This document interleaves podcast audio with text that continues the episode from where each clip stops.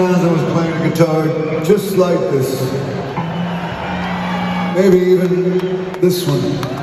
But uh, Keith Moon was on the drum kit,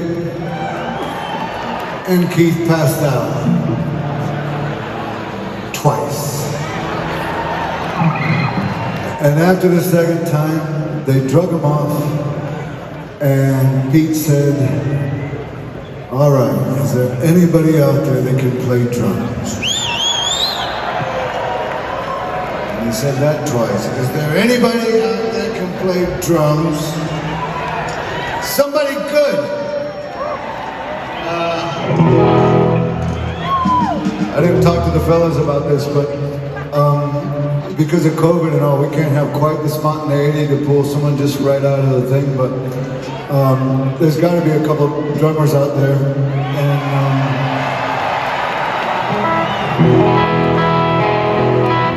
go ahead and uh, film film yourself playing a song and send it to uh, 10 Club tonight or tomorrow morning, and then uh, we'll get you in here and we'll test you, and then uh, maybe play a song with us. Yeah, are you up for it?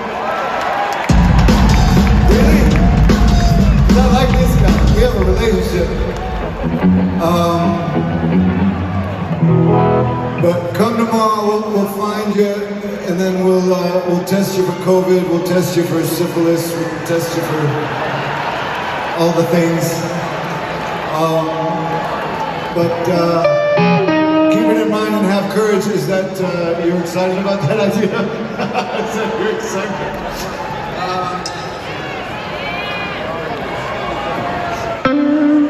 Oh, is that right? But can he play? He says he can play.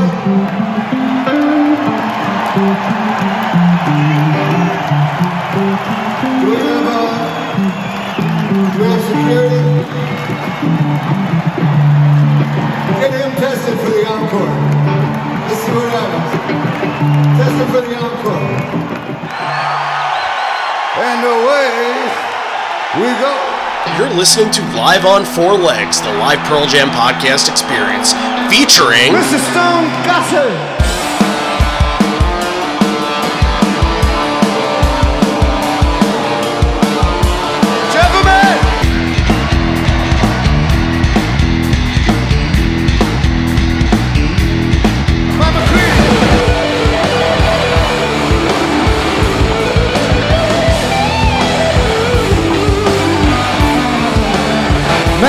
Fucking camera in a drum.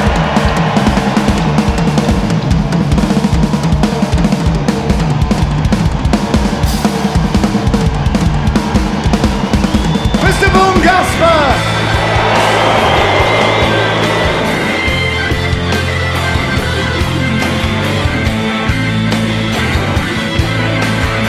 You can call me Al, you can call me Ed, you just, just fucking call me, why don't you?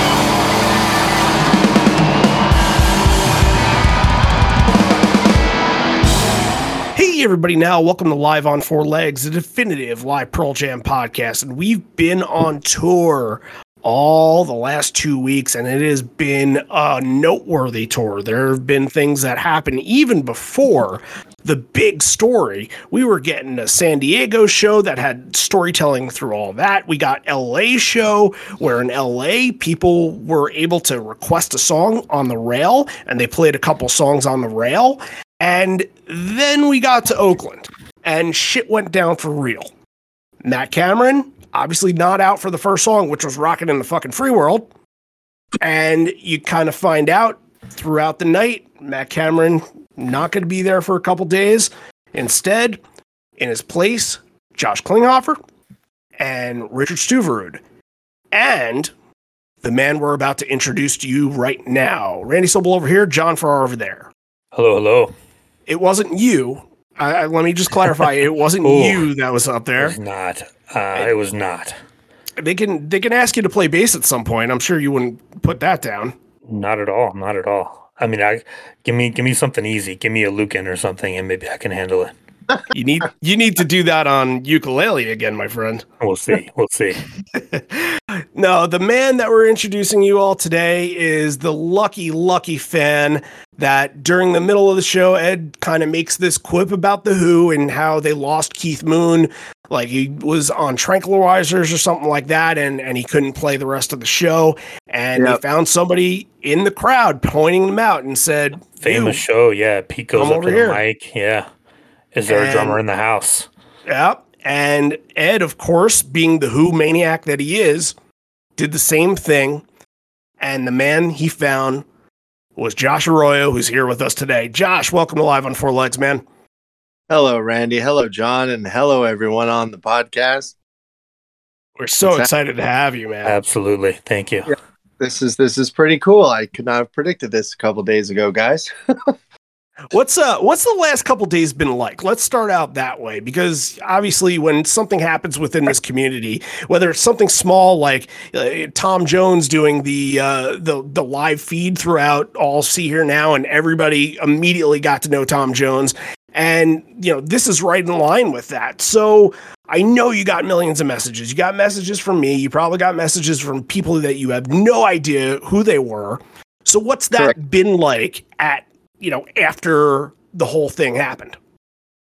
It, has been a great feeling. It's it's been a uh, an outpouring of you know people saying congratulations and people saying wow that's just you know bucket list dream come true and you know a great amount of fans from you know all over the world it appears sending notes of love and wow that was that was amazing. And it's it's been overwhelming not in a bad way but it, it, it was something that you know of course i could have never predicted in my wildest dreams on thursday afternoon or you know years past. Um but it's been great you know i've had to uh you know look at my wife a couple times a day and she goes what you doing? And I go, oh, I'm just checking out these messages. I mean, I wasn't even an active like Instagram guy at all for the most part um, until the other day when I got a call from Tim at the 10 Club that said, Hey, Josh, we want to post something. Can you actually turn your Instagram from private to public? and so I said, I said, well, let me figure out how to do that real quick. And then I figured out how to do it. And then he he texted back and said, "Okay, uh, you're on. Get ready." oh shit! wow. I've been a you know a Facebook guy a little bit in you know the past years and stuff like that. I'm not a massive, massive you know social media user for the most part. So when that got activated and I actually learned how to use it a little bit, it was uh, it was like, oh my gosh, what is going on here? I mean, it was So, you know, um, it was something that I could have never in my wildest dreams predicted. Um, you know, I bought tickets to the Thursday night show two years ago, pre pandemic. And when I bought them a couple of years ago, had every intention of taking my daughter, who, you know, was 10 at the time and is now 12. And we sat on those tickets and we, we never returned them. We we kept him, we kept him, we kept him. We kept looking at all the news about, you know, when are these shows going to get rescheduled? And I was like, you know, it would be good to know if these are going to get rescheduled, but I'm just going to keep these tickets for the hope that at some point they do. And then they did reschedule the dates in order to put something on the calendar and, you know, get excited about, you know, the return of the band and taking my daughter to her first ever Pearl Jam show at 12. Now, she's seen a lot of shows in her 12 years, and I'm, I'm very proud of the resume that she holds as a 12 year old, considering who she has seen in the past, greatly due to me sort of pushing her to go. Um, and without a doubt, I'll never regret bringing her to the Bottle Rock Festival in uh, May of 2017 and insisting that she see Tom Petty and the Heartbreakers. And it would Smart be, move. and it was that that was the May before the summer run, before the last show ever for Tom and the band at the Hollywood Bowl.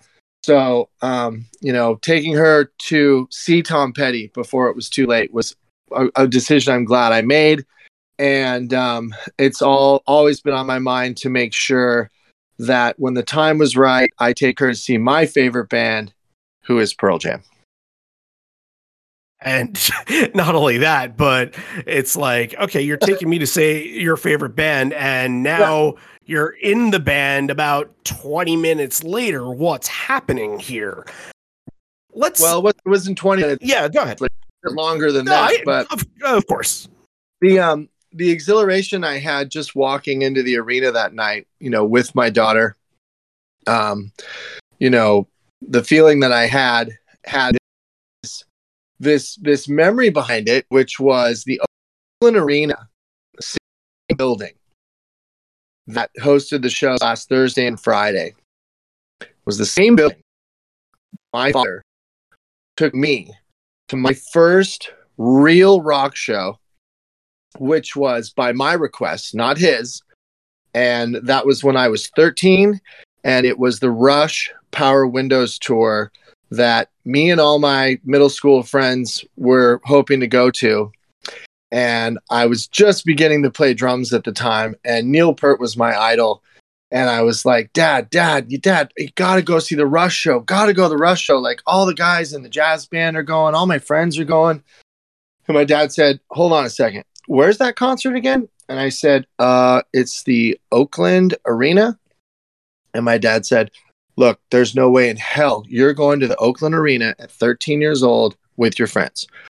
You want to go see this band Rush that you love so much? I'll take you. You're going with me. I'll find us some tickets, but no way in hell you're going to that show by yourself. So to walk back into that building the other night as the sun was going down with memories of my dad taking me to Rush in the 80s and now taking my daughter to Pearl Jam was amazing. And that was just walking into the venue, you know? Yeah, all comes full circle in such a beautiful way that at that right. point, of course, you didn't have any clue. Let's um, I, I, would love to know a little bit about your Pearl Jam fandom throughout the years because I'm sure, and, and I think when we, sure. we spoke before, I, I, you were you were there since ten, so you were there from the very very beginning. You have a great story about the Cow Palace, so get into a little bit of that because I think I find it really interesting. Um, I I was introduced to Pearl Jam from my brother, uh, my younger brother Drew, um, guitar player, big fan. He was there on Thursday night as well, and um, I can't remember exactly when it was. I want to say it was unfortunately like maybe like the fall of 92. You know, the record had been out a bit and I hadn't been around. And my brother and I hung out one day and he said, Josh, you know, you you gotta you gotta take a listen to this. And I said, Absolutely. I'll take your word on it, Drew. You know, we exchanged musical ideas. But if you go back eight or nine months to, as you mentioned, Randy, the Cow Palace experience. Um, one of my big regrets in life is not seeing Pearl Jam that night when they opened for Nirvana and the Red Hot Chili Peppers. You know, Nevermind's climbing up the charts like mad. Blood Sugar Sex Magik is crushing it. And Pearl Jam are the opening band. And I must have been out in San Francisco on that New Year's Eve, Cow Palace, 91, 92, 20 years old, and partying in the parking lot and with a bunch of friends that had all conveyed out there for the for the show and I didn't go in for Pearl Jam because at the time I just didn't know who they were. I, I didn't know the record, unfortunately. I had a couple buddies try to grab me and say, Josh, you got to go in and see the opening, opening act. And I was like, no, no, no, no, let's hang out in the parking lot and party. So um, it was. It still remains an item that some friends tease me about because they know how much I love the band now. Um, but an, a regret that I'll always have. And so I guess that moves forward to my brother's introduction to me of the band and what eventually would become my first show, which was Halloween um, at the Greek Theater in Berkeley with the Henry Rollins band. Wow. That's so, pretty uh, great. Yeah. Halloween night when uh, they returned to the Bay Area. They had moved up from, I think, a couple shows at the Warfield that my brother had seen, but I hadn't seen.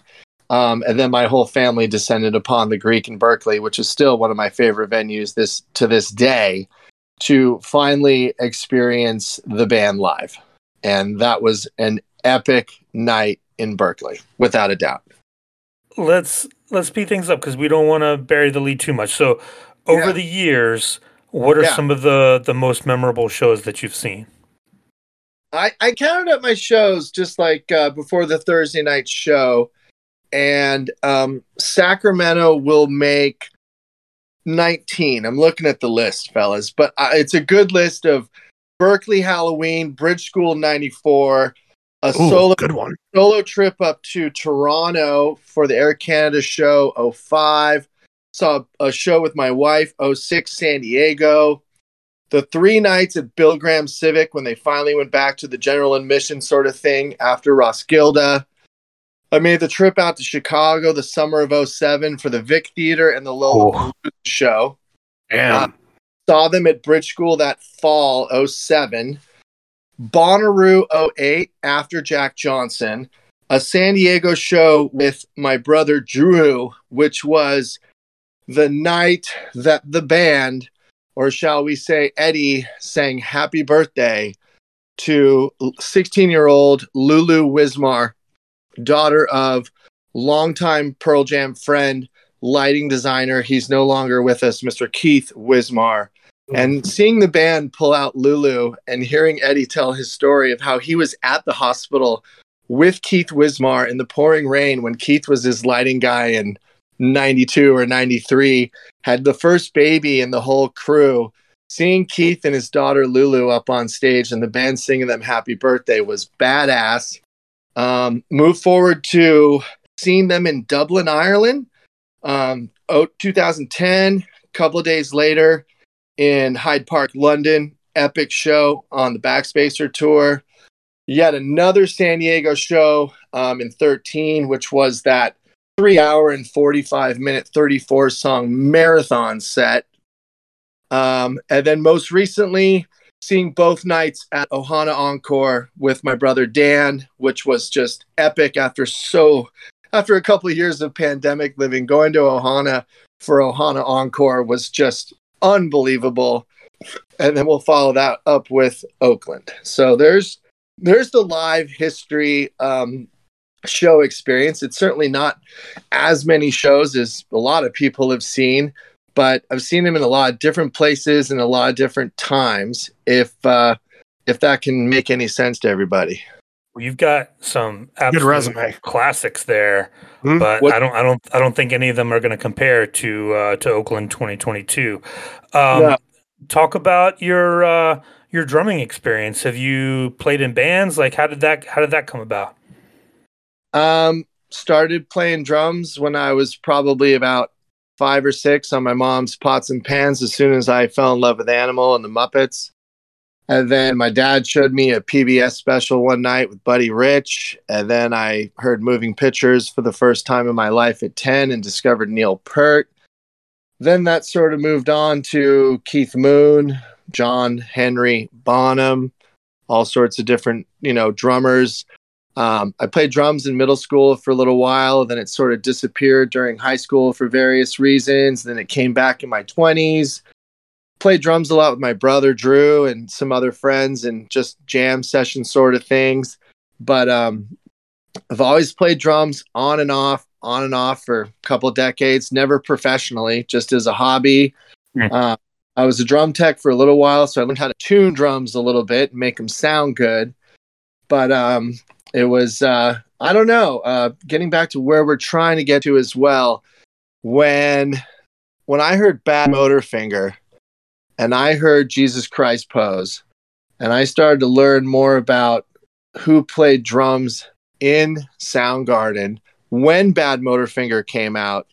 I went, holy smokes, listen to that tribal drum beat. Oh my God, that guy that plays in this band is amazing. And that's when I discovered for the first time pre Pearl Jam Matt Cameron. So there's a lot of influences in my life on the kit. You know, I wish I could play like Bonham played, and when the levee breaks is one thing, and other songs are another thing. But um, drums have always been a part of my life. I I love playing them whenever I can, and uh, I don't play as often as I'd like to, obviously with kids and work and everything else in life. But um, they've always been a great release. I've been working at this winery in the Napa Valley for the last eight years, and I finally got permission from the owners during the pandemic to bring my drums up into this big uh, cavernous wooden winery up on the top of this hill, which has just the most incredible acoustics. And they were okay with me setting up the drums some nights and putting a little PA next to me, or not a little PA, but a good sized PA to crank out playlists that I would put together and just play along with. And uh, there's a bunch of Pearl Jam songs that would always be in those practice playlists. Some of them more challenging than others, but um, that's sort of my thing with the drums, guys. Was Yellow Ledbetter on that playlist? I have to know. I don't think Yellow Ledbetter was ever on the practice playlist. Okay. Um, I'd always sort of push myself a little harder on those nights. Um, Hail, Hail, Breakerfall, Sure, Um, sure. Uh, Whipping. Um, what else would I put? Grievance. Are good Um, ones. Al- Alive. Um, oh, what you know what I used to love to play along to was um, Leaving Here when the guys would do Leaving Here. That's always a fun one to Yeah, try yeah. um, you know, and then some nights it wouldn't necessarily be straight up like Pearl Jam songs, but I'd love I love playing along with some of the stuff off of Mirror Ball. And um Oh, some of the best. yeah, some of the stuff that Jack did on like downtown and the ocean and Oh, there's some great drum tracks on yeah, Mirror Ball. yeah. I, I would put together playlists and include some Pearl Jam, some Zeppelin, and you know whatever I could possibly do, and play until my arms fell off, and then pack up the drums and go home and take a shower. so But I love playing. I love playing. I, I don't think I've ever put Yellow Ledbetter in my practice sets unless I put it as an encore, and I can never get to the end of those sessions because my arms would be so tired.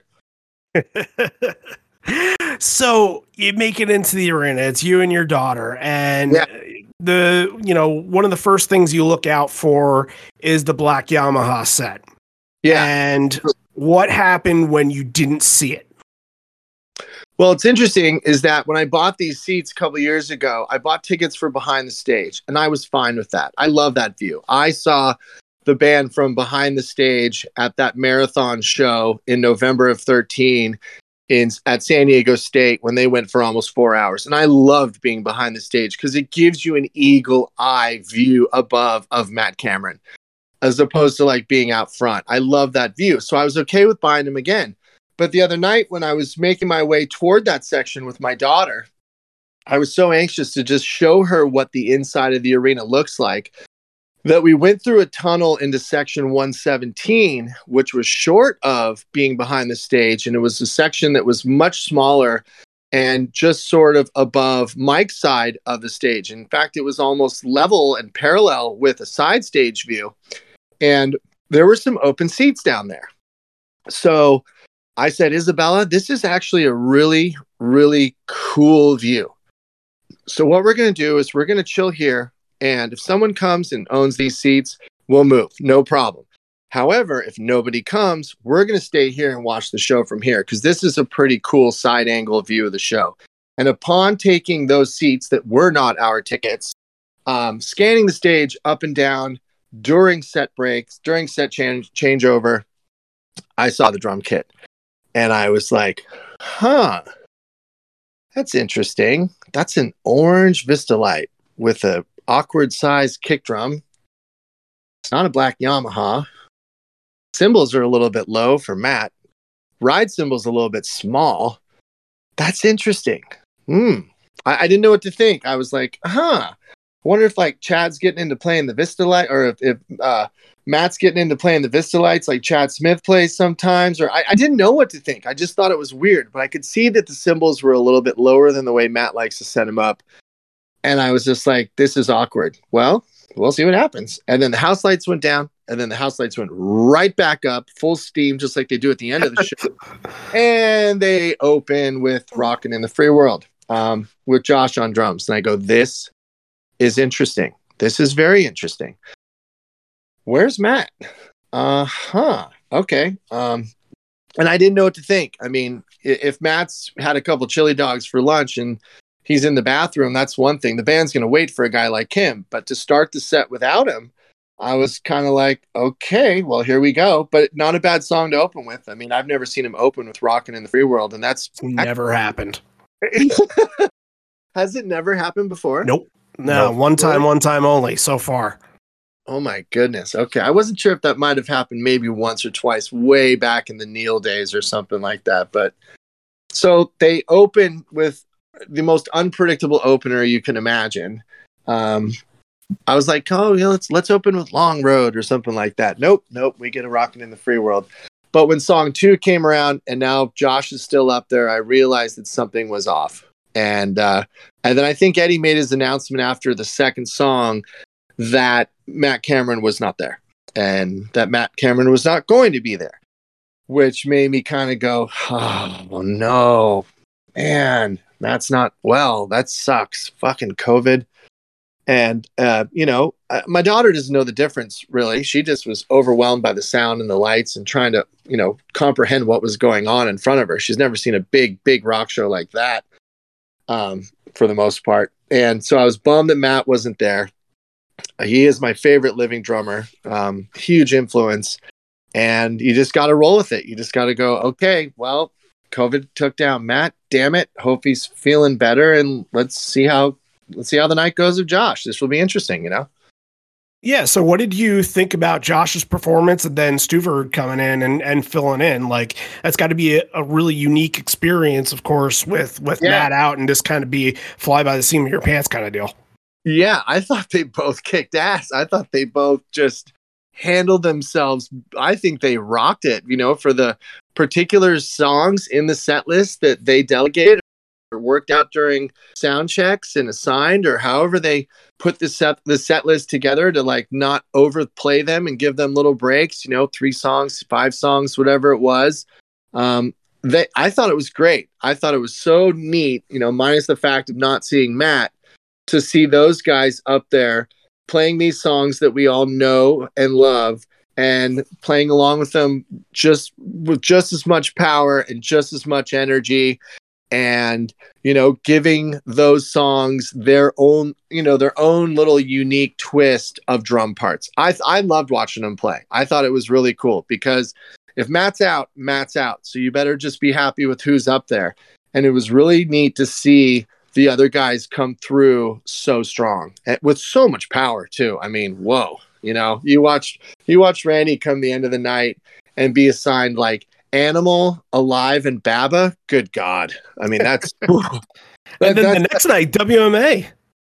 yeah. I mean, that's really trying. So, I mean, that's that's drumming. That's that's drumming, and that's you know that's one of the reasons why I've always loved Matt so much is his endurance, his power, his precision, and his ability to play two and a half to three and a half hour sets, you know, and and crush it, you know.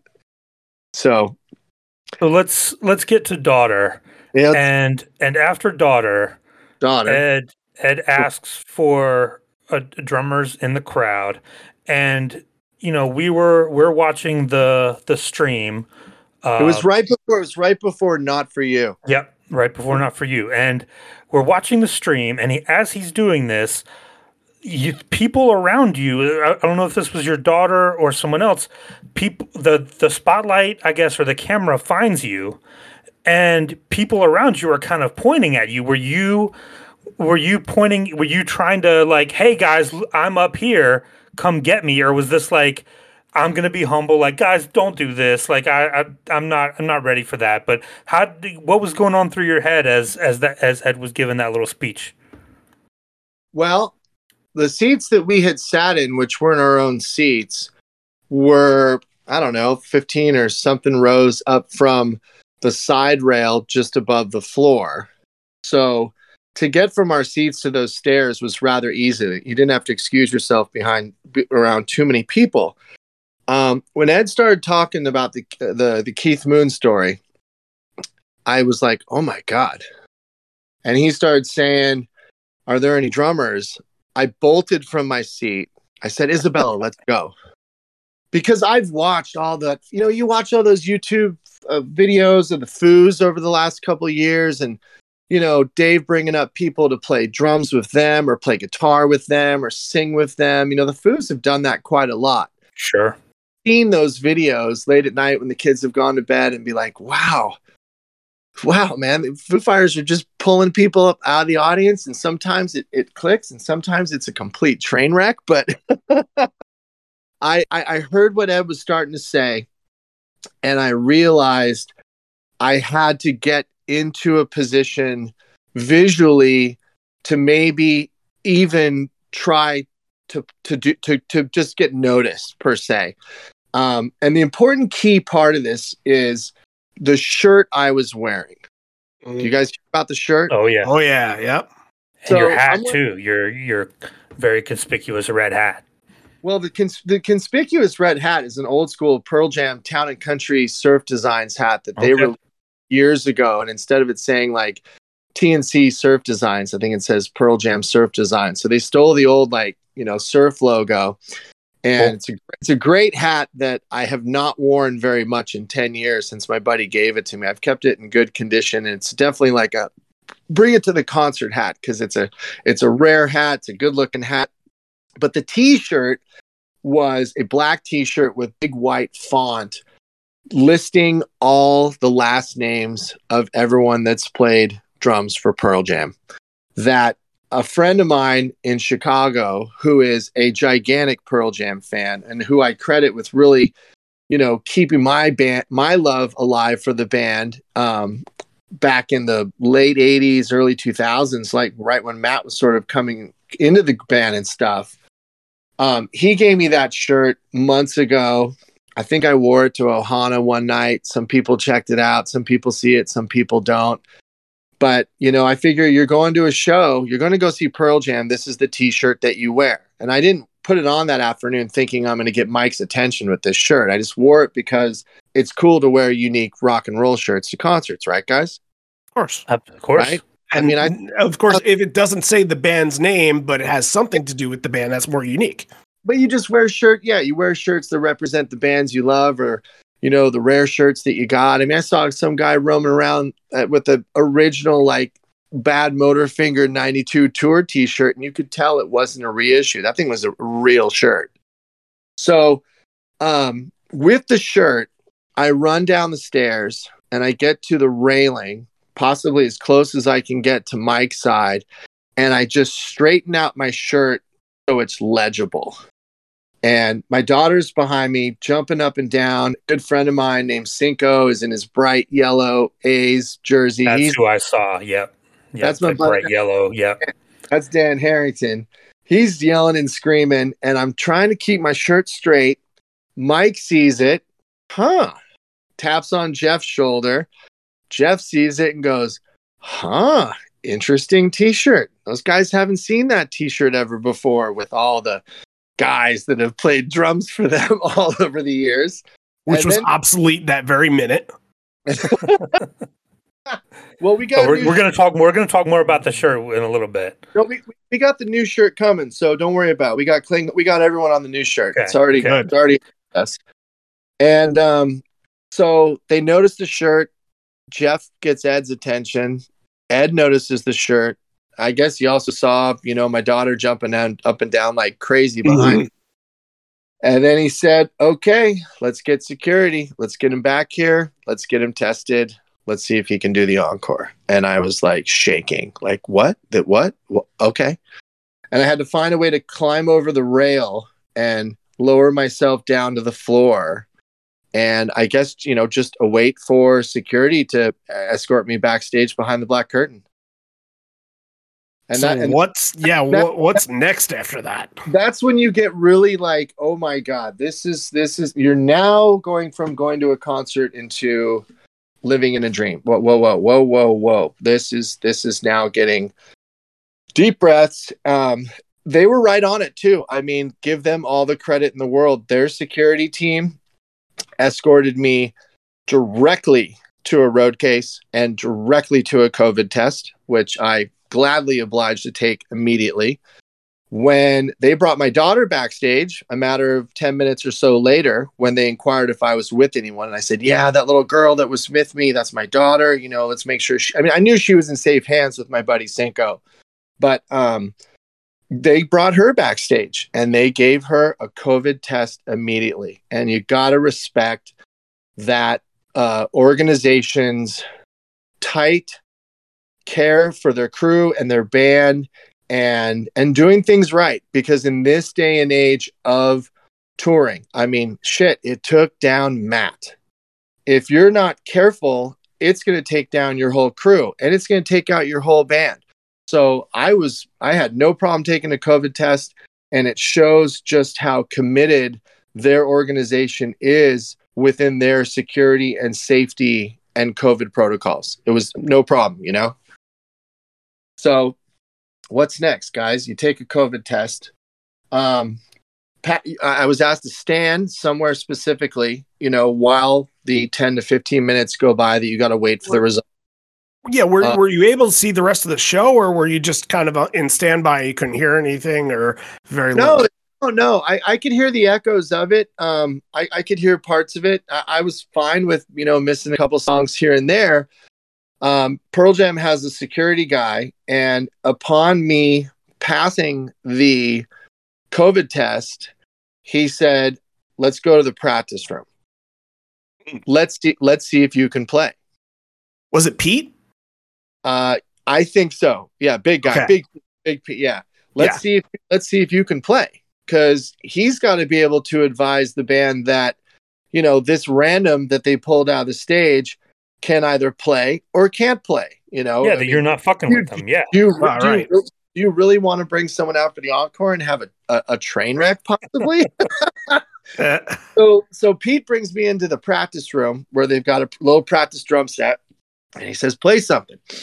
And so I think I started banging out Baba O'Riley, just drums and vocals.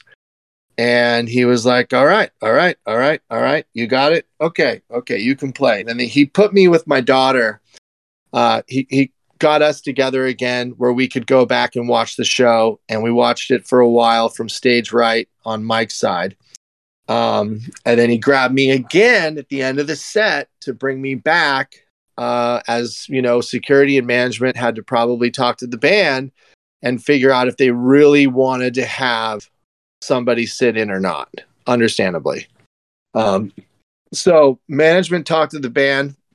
Um, I think his name's Smitty. Pete's one of Pete's guys. yep, he's And- the manager now, right? Yeah. Yep.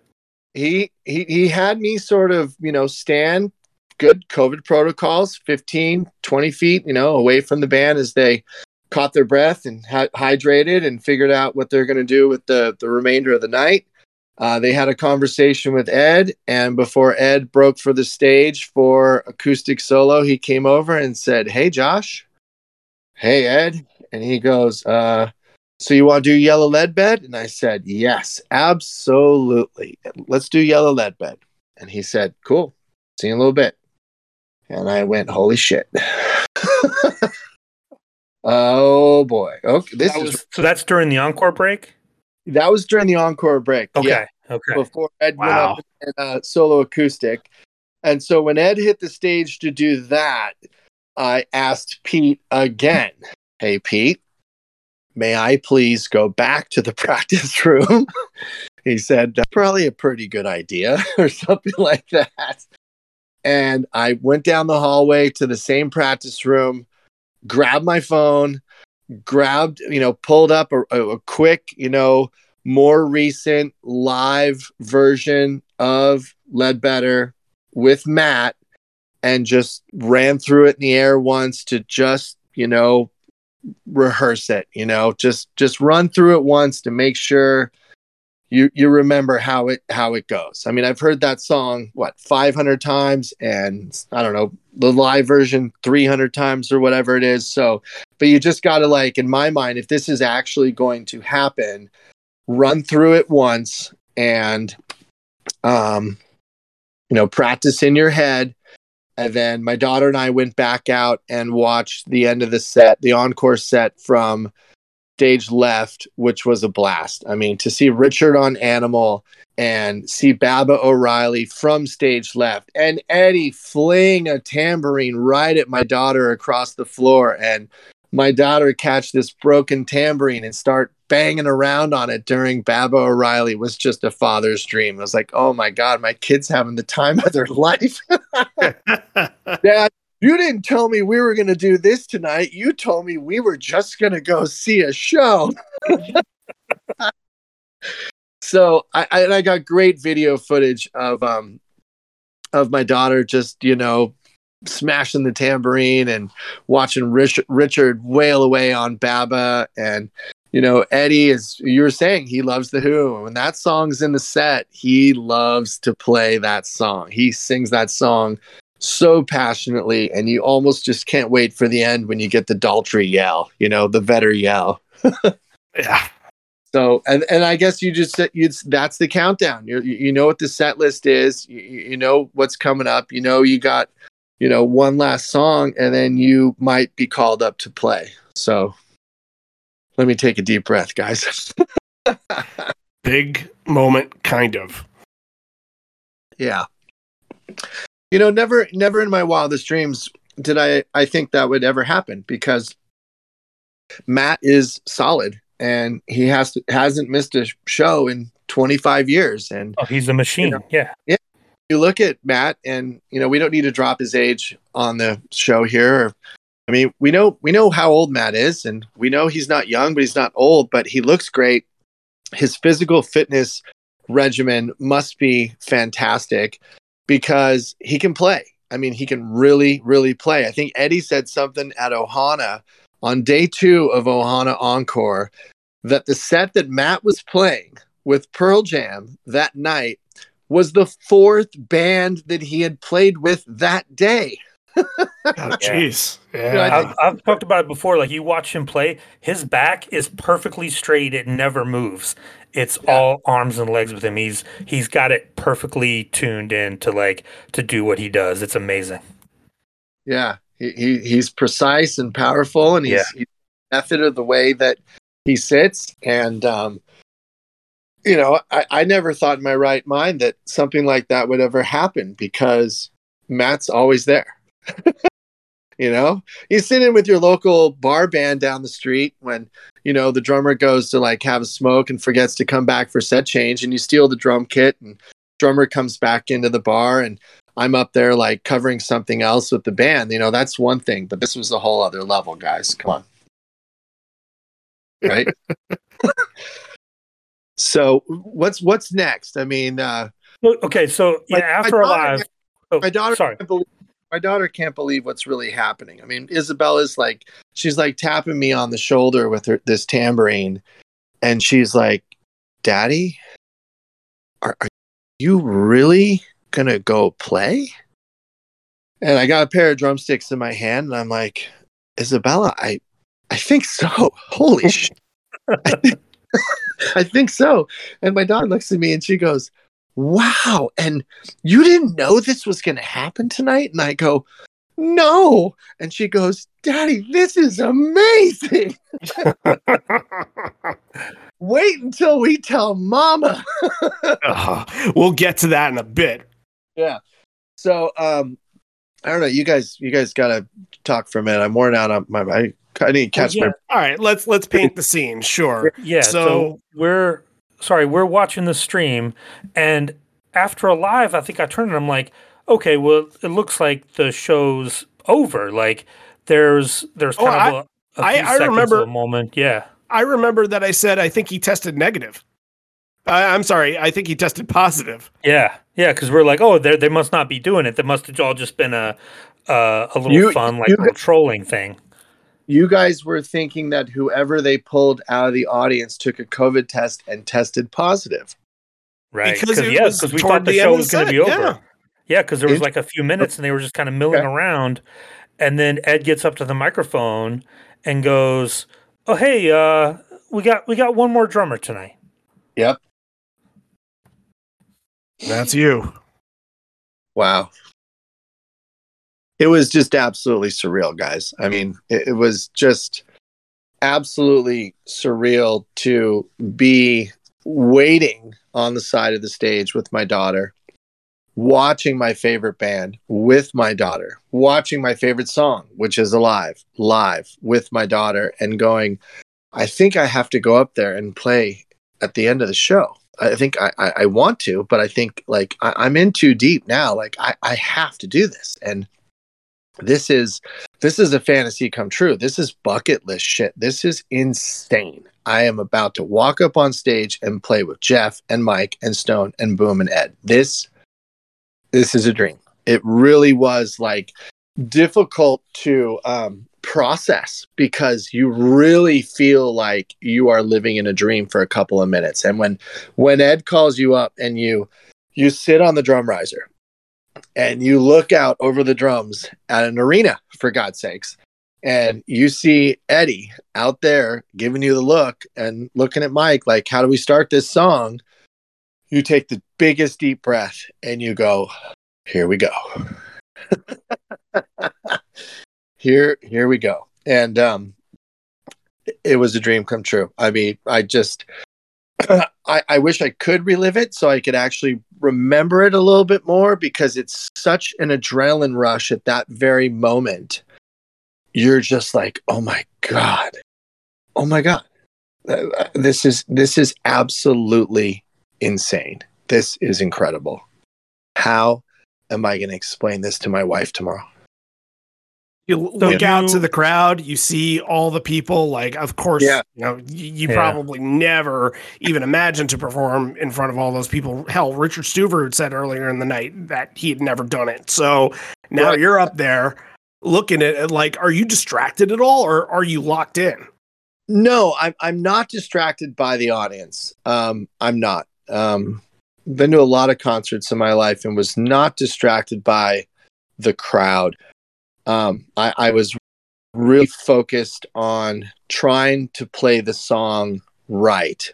And and when i went up on the stage i think you guys see i mean i just beeline it straight to the riser because i am nervous and i just want to sit down on the kit and get a feel for it. I hadn't sat down behind that drum set ever before. I didn't know how high or low the hi-hat was. I didn't really know exactly how wide the crash cymbals were or you know where the floor toms were at as comparison to like the snare drum. I just needed to sit up there for a minute and take a deep breath when eddie was talking about the shirt and i just i just wanted to play the song as well as i could. I just knew that this sort of thing will never happen again and i know this song okay and I gotta play this like I'm never gonna do this again in my life. And so I was I was really not nervous, but I was focused. Um, and and you have to control your adrenaline because that's a slow song. And if you let your adrenaline sort of take over, you're going to play it too fast. And that's what drummers are always guilty of is like speeding up. And, you know, that's not a fast song. Ledbetter is a cool, grooving, slow drum beat. And if you get nervous and you, and from the start you start playing it a little bit too fast, then you're going to get in trouble. You know, my goal was just play it soft and play it right. And when I got the smile from Stone, I was like, I think I got it. oh man, you yeah, you you walk up, we see, and there's a there's a really good video from the side of the stage where we can see you, and you okay. you know Stone gives you the fist bump as you come up, like boom, oh. kind of is there, give, gives you a little fist bump, and we see you stand up, and like you can see you you know taking a moment, and yes, like I was gonna ask you about the Stone smile because he looks at you, he's got the biggest grin on his face, like he knows like this dude is in it right now, and I don't know if you noticed too, like Ed is looking back at you and when you hit that first note, you come in like it, the the beat comes in a little bit before the one, yep. and you hit that note, and immediately the band relaxes. They're like, "Okay, this dude, this dude's got this," and like Ed turns around and gives you like a little nod, like, "Okay, cool, you're you're cool," and he it's immediately everyone relaxes. It's an amazing moment to watch. Thanks, man. Thanks, Randy. I mean, Thank you. You you you killed it, man. I will Yeah, give you all the credit. Like Absolutely. it, you absolutely stepped up and nailed it. It was it was fantastic. Thank you. Um, I've heard that many, many, many times. And Uh, throwing in some little rolls, you did some little fills. I was I was impressed. I Well, think those we are- all were. those were tributes to Matt. Those were tributes to Matt. Now, do you remember playing the song at all, or were you just cloud nine the whole time? No, I, I I can remember playing it a little bit, um, and really zoning in on once I kicked in and and just found the tempo on the snare drum and the hi hat and the kick drum. You know, looking up and trying to make eye contact with the band, like like make contact with Stone, rhythm guitar player, make eye contact with Jeff. Oh, Jeff standing right there. Oh, he's yeah. That Make, and they they all kind of come around you too. Like near the end, they're all kind of like over to you. How did that feel? overwhelmingly incredible. Just like, wow. Oh my God. Oh my goodness. Oh my goodness. I think we're actually going to, I think we're actually going to pull this song off and play it okay and live, live to tell the story tomorrow. But, you know, making eye contact with the band is key to make sure you're, you're in the pocket. You, you know, I wasn't playing too loud. Obviously I was playing pretty softly. I mean, those guys can handle a hell of a lot more. And they sure did that night with, with Josh and Randy as far as volume and power but um just you Josh know make, Richard. yeah richard excuse me make make eye contact you know with the guys a little bit and make sure you're you're in the right spot and you know as well just you know make that eye contact just to absorb the experience. Like you know don't look out at the crowd. Don't look down at your foot. Like try to try to look out as much as you can and take this moment in because it's never going to fucking happen again. So let you know breathe it and um acknowledge it and be incredibly grateful. And then you know get off the stage as soon as possible and go hug my daughter so Well- your daughter's the first person that you go to, obviously. But do you do they invite you backstage? Do you get to hang around a while? Like, do you get to you know? Does the band thank you? Like, what happens? What's what's the end game of all of it? I, I went side stage after being, you know, tugged back out for a bow by Josh and um and Stone a little bit. I mean, I was kind of ready to to jet off the stage as soon as the song was over, but you know, Josh kept pulling me kind of back out to join him for a bow, and I was like, okay, okay, Jesus, wow, this, wow, I didn't wasn't expecting this, so um, you know, got to give Boom a big hug and add a little fist pump, and then I went side stage to hug my daughter. And uh, that's when the band obviously made their way off the stage and it's it's a two night stand so you're not necessarily you know standing and getting in the way of, of of immediate loadout with monitors and guitar worlds and stuff like that. But um i didn't go backstage at all afterwards you know with i think you know with the covid protocols that the bands are trying to enforce and even though my daughter and i had tested um, I just didn't think it was the right thing to do. I think the, the thing for me to do was live in the moment with my daughter. And, you know, the guys have just played a long set. They want to go do what they do. They want to go get a clean t shirt on and grab a towel, you know, get something to drink like a cold Gatorade or coconut water and, and just have a moment to rest. I just, I just didn't feel like, you know, I wanted to go backstage. I was, I was living on such a high and, standing with my daughter and looking out on the arena and still taking like deep breaths that um you know that just wasn't it wasn't in my mind it just wasn't part of the plan it it, it just wasn't necessary I want to go You- back to one last thing from the performance before we move on. And there's and Ledbetter on the drums is unique because you there's that last cymbal crash and then you're done. After that, la- after you hit that last crash and you kind of like stop and you kind of like in the video like it's hard to tell what you're thinking because but like then Mike takes over. Like what's going Right. through your mind as you hit that last cymbal crash? um i hit it softly um Mhm. it, it, that that's at that ending doesn't need a, a power crash by any means um i took a deep breath i put the sticks down on the snare drum and went wow Oh my goodness! Wow, awesome! And I think I, I got up off the riser. I, I, I clapped for the show. Um, I was trying to actually like get off the riser and make a move to my daughter when Josh was like, "No, get back here, get back here," you know. And Neil, uh, Matt Cameron's tech, gave me a wristband, and that's pretty cool. And um, they, Josh just kept dragging me back out to the stage. I was thinking I, I played it as good as I could. My adrenaline was pumping so hard. Um, I was just thinking, wow, wow, I, I, I think I played it the best I could. And wow, that was that was a fantasy come true. That was that was incredible. That was amazing. And I think everybody in the crowd, uh, you know, safe to agree with you. You got a rousing ovation after that. Deserved the bow. wow, Everything. There was Wow. a big crowd surge at the beginning too when they after again after you hit that first note, the crowd were like, "Yes, like he, he's gonna do it!" Like they were all pulling for you. It was as amazing. I don't know if you've gotten uh, if you've had even five minutes to go back and watch the video, but I hope you get a chance to.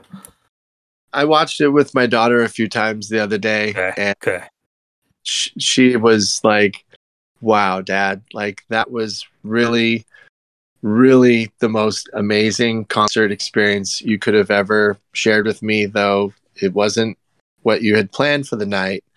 Um, you know, my daughter's everything to me, and it was so great to take her and you know she's gonna her. be spoiled now. She's gonna be the next time you go to a concert and you don't get to play. She's gonna be bummed out. Like, Dad, come on.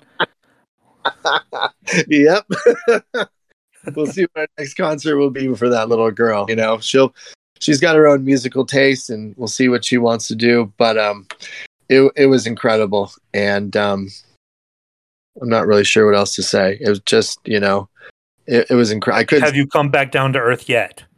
Oh yeah, definitely. I've had to. Okay. I mean, I two kids, and um, I've got circumstances in my life that you know, work and family, and all the other aspects of life that have you know brought me back very quickly to, hey, Josh, lot going on here. You got to, uh, you got to come back and you know get to the task at hand. Life moves on with lots to do, but uh, without a doubt, it's it's been this incredible you know, little spark of adrenaline still. You know, I still look today and go, wow, I can't believe this happened the other night. Wow. But hey, focus. Come on. We got things to do. Come on. You're you're part of the Pearl Jam story now. Yep. Thanks, And- guys. you, you told you told us a story. You told me a story actually that uh, what happened the next day where you didn't say goodnight to your wife or anything like that. You got home late and then went to sleep. She was already asleep. She Yeah. wakes up in the morning to like what a, a good amount of text messages with videos and pictures and things of you. And then what happens? Yeah. By the time Isabella and I got home, it was two o'clock in the morning. So we had to drive from, we, we had taken BART into the uh, show, the Bay Area Rapid Transit tr- train. Uh, we had taken the train back to Berkeley where we had met up some, with some friends before the show to have some pizza. And then um, we took the train back and then we had an hour long drive from Berkeley to Napa where we live. And we got home at two in the morning. She fell asleep the last part of the drive. I got her to bed. I couldn't sleep for at least a couple hours. I went downstairs just to like take a deep breath, crack a beer at 2:30 in the morning and go, "Oh my god, did that really happen tonight? Oh my gosh, wow." I got to play drums with my favorite band in the whole fucking world. Oh my goodness. Okay, how am I going to tell my wife about this tomorrow? So, but my wife had said, Isabella, you can miss school. Josh, how about you sleep in on Friday? And I said, How about I sleep in for a little bit? I'm still going to set an alarm. We got lots to do. Um, you know, we're in the process of like getting ready to move back to San Diego right now. So every day counts, et cetera, et cetera. And so my wife gets up with to get up with my younger daughter, take her to preschool, takes her to preschool. I get up at eight o'clock, get a cup of coffee, take a shower. I already know the video is out there because my sister's already sent it to me, the YouTube video. And then my sister had at seven o'clock in the morning or something sent it to my wife. So my wife comes home from dropping off my little daughter at preschool. She comes upstairs. She sees me. I've just barely gotten dressed. She goes, Hi, honey. And I go, good morning, love. And she looks at me with this ghostly look on her face as if I have like cheated on her or something. And she looks at me and she goes, What the fuck happened last night? What in the hell happened last night? I'm like, uh, uh, uh, Oh, you know. Yeah, your sister Amy sent me a, a link this morning to a YouTube video. How in the hell did you get on stage? and I go, babe, let's go downstairs. Let's let's have a cup of coffee. I'll tell you the story. wow. The rest is history. Now, I'd yeah. be remiss not to ask because um, I asked you beforehand if we can uh, tell this story, and you said we could. Unfortunately, two negative things had to happen in order for you to get on that stage. One of them being Matt uh, yeah. having COVID, and what was the other thing that happened that day? Uh, my my younger brother, um, who is one of my best friends, was in an accident in San Francisco late afternoon riding his Vespa with his helmet and um, he got hit by a woman that ran a red light and I've been telling him for a long time now since he's become a father about a year and a half ago get rid of that scooter, get rid of that scooter. But he hasn't. And he got hit pretty good and he's going to live and he's going to be all right. And um, he sustained a pretty serious seven fractured ribs, um, a destroyed knee, um, a broken shoulder, but no head injuries, no brain injuries. I visited with him um, yesterday afternoon in San Francisco. He's he's sharp. His head's there, his wit's there. He wanted to know the story of what happened in Oakland, and I had to go through it with him as well. But um, yeah, my brother, who is one of my best bros in life, um, a Pearl Jam fan himself, he was my compadre down at Ohana last fall. Um, just got smashed to smithereens by someone that wasn't paying attention on the roads, and I had to you know, sort of store that uh, in the back of my head a little bit the best I could to, you know, get through the evening with a positive attitude with my daughter and not let it rock me too hard because I had spoke to my brother's wife. She had called literally right after we left Napa to leave for the show and I told his wife, I'm like, do you want do you want us to come to the city right now? Like, fuck the show. We're on the way. We're coming to the city if you need us. And she said, No, Josh, you know, there's nothing you can do. He's he's in an ambulance. He's being transported to San Francisco General. I'll, I'll update you in a little bit. There's really nothing you can do. Like, I know how much this show means to you. Go take Isabella to the show. I'll check in with you later. But to go through yeah, that evening with, you know, in the back of your mind, damn it, my brother is really banged up and he's gonna he's gonna live. Hopefully. He's gonna live. I don't question that. But um the best of both worlds all at once, you know, to have that in the back of your head, in the back of your heart, and then have the night in front of you that you you've been looking forward to is let's just say this gentlemen it's a pretty emotional evening I best said. I I can't. Yeah, you, you nailed it on the head. Well, now, we're, we're all sending we're all sending him our thoughts, man. Absolutely. Like, yeah, we're. Yeah, I think everybody happy. out there, we're gonna, you know, we're wishing the best for him. Yeah, he's gonna be all right. You know what, guys? He's gonna have yeah, good news. Good. He's not paralyzed. He he's his his brain is fine. He's got no head trauma. He's got no brain injuries. He, he it's just gonna take some time, but thank you very much. He's a he's he's a good bro, and um, I was so happy I got to take him to Ohana for Ohana Encore because he really got a kick out of seeing the band down there. He really, really, I had to really say, you know what, you're going to be my date. We're going to Ohana. We're celebrating my 50th birthday, kind of on the early side. We're going down. You're coming with me. We're going to go see Pearl Jam two nights on the beach. You got it, bro. And he had such an incredible experience those nights seeing the guys. So thank you, guys. Thank you. All right. Um, let's talk about the shirt. Let's talk about the shirt one more time. You said yeah. that you were going to get a couple more produced here with everybody. I, mean, it has to include Kai Neukermans now, right? He's the next day they they come out with an, another drummer yet a, yet again.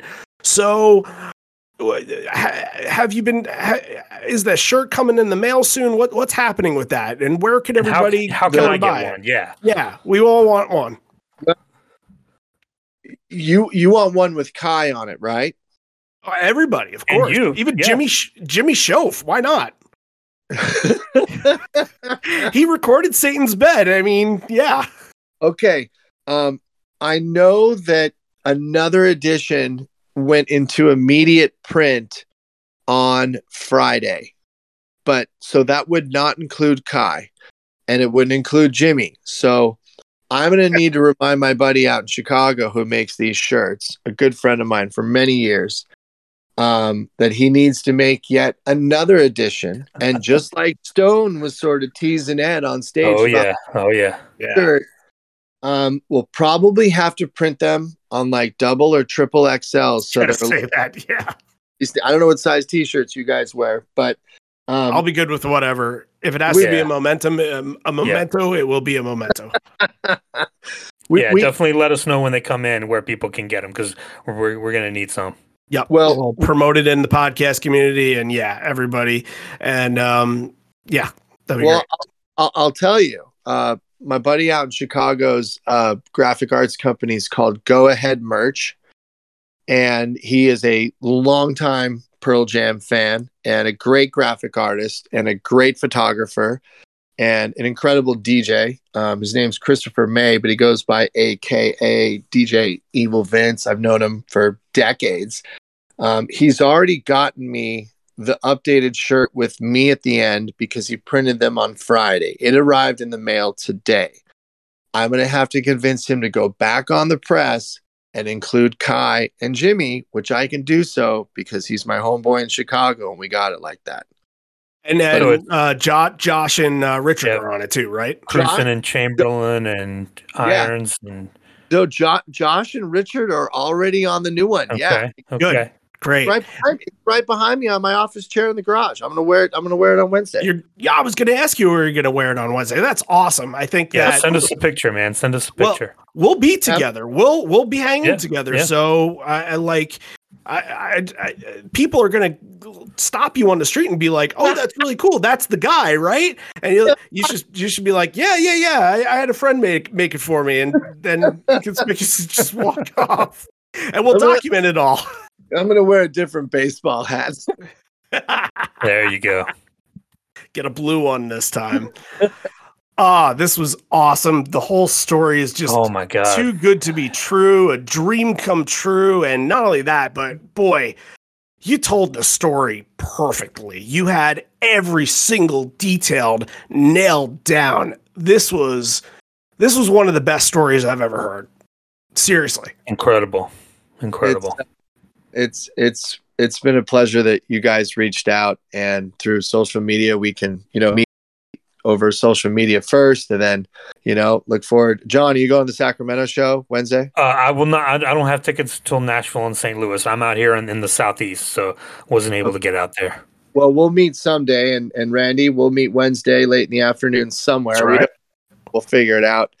But i appreciate you guys like being the fans that you are too and doing what you do to bring these stories back to life and and and relive them. And it's been a pleasure to like just talk with you guys and share the story of i don't know just a, a fantasy come true a bucket list experience through the unfortunate you know fucking covid get matt so um all i can say is i really really hope that on wednesday night when we walk into the house, the black Yamaha Oak Customs back up on the drum riser because I have no desire to play ever again. I just want to watch kick ass. I can't handle that again. I just, I just want to go up there. You know the reason. You know in the way that I went the other night, and and just watch my favorite band blast through so many songs of an amazing set and you know get the crowd on its feet. When we see Matt take the riser and go fuck yeah Matt Cameron's back he's going to crush it. He's going to crush it. Because he is such a badass drummer. Oh my god. Oh, for sure. Absolutely. And look I think that when he does come back whether it's Wednesday I, I uh, Fresno I know is happening literally minutes before uh, after our conversation here. So it'll come out in the morning. We have no idea what's going to happen at this point but i don't think he's there because Stuverud uh, posted on facebook that he was there. However anything can happen on wednesday. Anything can happen on friday. And i'm thinking that set when he comes back is going to be completely absolutely legendary whenever it does happen. Hopefully wednesday I hope it's Wednesday. I want to be there for Matt's return. Please, I want to be there Wednesday. Matt's return. You know, we you gotta can. you gotta tell him you're gonna be there. They might give you a shout out. He might say give you a personal thanks for holding Well- it down. You know what? I, I I posted a picture on Instagram of my daughter and I after the show, and I tagged Matt, and I sent him best wishes, and you know reminded him that you know this was incredible, but you're my favorite living drummer, and I haven't heard back from him yet, and that's okay because he's trying to get well. But Yeah. uh, I'd really really like to see him there. Um, I think they should open the night with Breakerfall. Um, i'm up for that The way know, things are going, you never know. right Let's, let's op- open the night with like Breakerfall, um, into Whipping, into Grievance, into Hail, Hail, Oh, into Corduroy, that's your playlist and then only then maybe we can slow it down just a little bit, and then um, we'll figure it out from there. I don't know, guys. You know, you know, different. Every set's different. That's why we love the band. That's why we love going to the shows because we really don't have any idea what's coming up next. Right. Quick, quick prediction when he does come back. I think they're Yeah. going to do a set full of Matt written songs, including the possibility of Get Right. I, I just think if you're going to make a splash, if you're going to do something that's going to make this night unforgettable outside of Matt just being there, he's Mhm. got a bunch of songs that you can play. Get Right has not been played since 2003. I would love for that to happen in that scenario. And other Matt songs too, like You Are, and of course, Take, Take the Long Way from the newest record. And They'll butcher their way through evacuation. oh, sure, of course, yeah. So there's uh, yeah, Evac- anything could happen. Evacuation's a great song, man. I love that track. That's the Yeah. that's one of the bonus tracks on Touring Band 2000 with the Matt Cam. Mhm. Yeah, Right? right. Mm-hmm. Yeah, yeah. It's got three bridges. It's like Pittsburgh. Yeah. That's Okay. all right. While, while, while we're on that track, let's make sure we get an unemployable as too as well. There you go. All right. Any anything for anything for Pearl Jam six drummer. Let, let's go. Let's go a little bit deeper into the avocado record a little bit. But you know what? We all got our own opinions. I, I know people that want big wave. Trust me, they're on your side. Big All right, Josh. This, All right. this has been awesome. Oh, thank you for thank your you so time. much. And we're going to be talking about this for a very, very long time. And hopefully, you know, we get to talk to you again because I'm sure you have other stories and I'm sure we both are just dying to hear them. You mentioned all your shows in the beginning. Yeah. I'm sure there's stories from those. So thanks again, Well, man. I got plenty more whenever you guys want to make some time to talk. And I look forward to seeing you on Wednesday night in Sacramento. And let's hope that Matt's feeling better and on the road to strength and, and fitness and, and, and feeling a lot better and actually feeling, you know, good enough to take the riser on Wednesday night. Cause that would, that would really make it special for all of us and a great full circle sort of thing for sure. No doubt about it. Absolutely. All right. Thanks for coming on. Uh, thank you guys for listening in. This has been a, an insane, insane month. And literally hours after recording this, I'm going to be on a plane flying out to Sac- Sacramento to go hang out with Josh again. So it's going to be just a blast this weekend. Hopefully, again, Matt comes back and we get everything that we want out of this. And so far, we have. It's been phenomenal.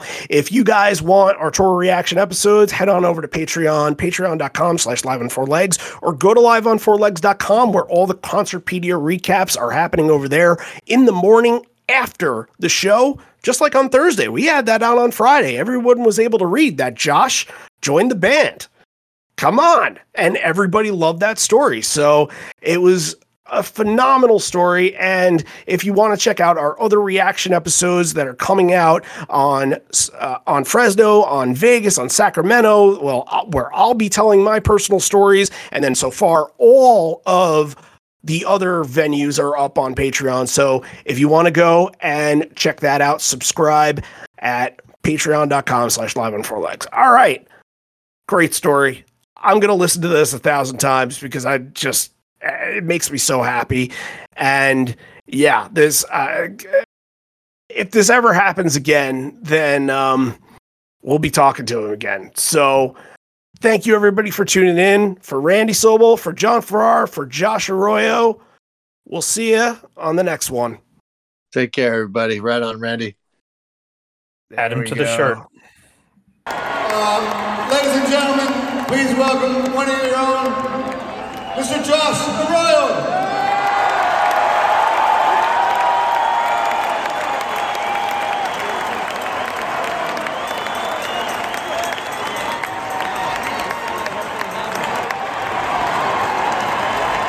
Okay, brother, you can take your mask off now. Yeah, you got it.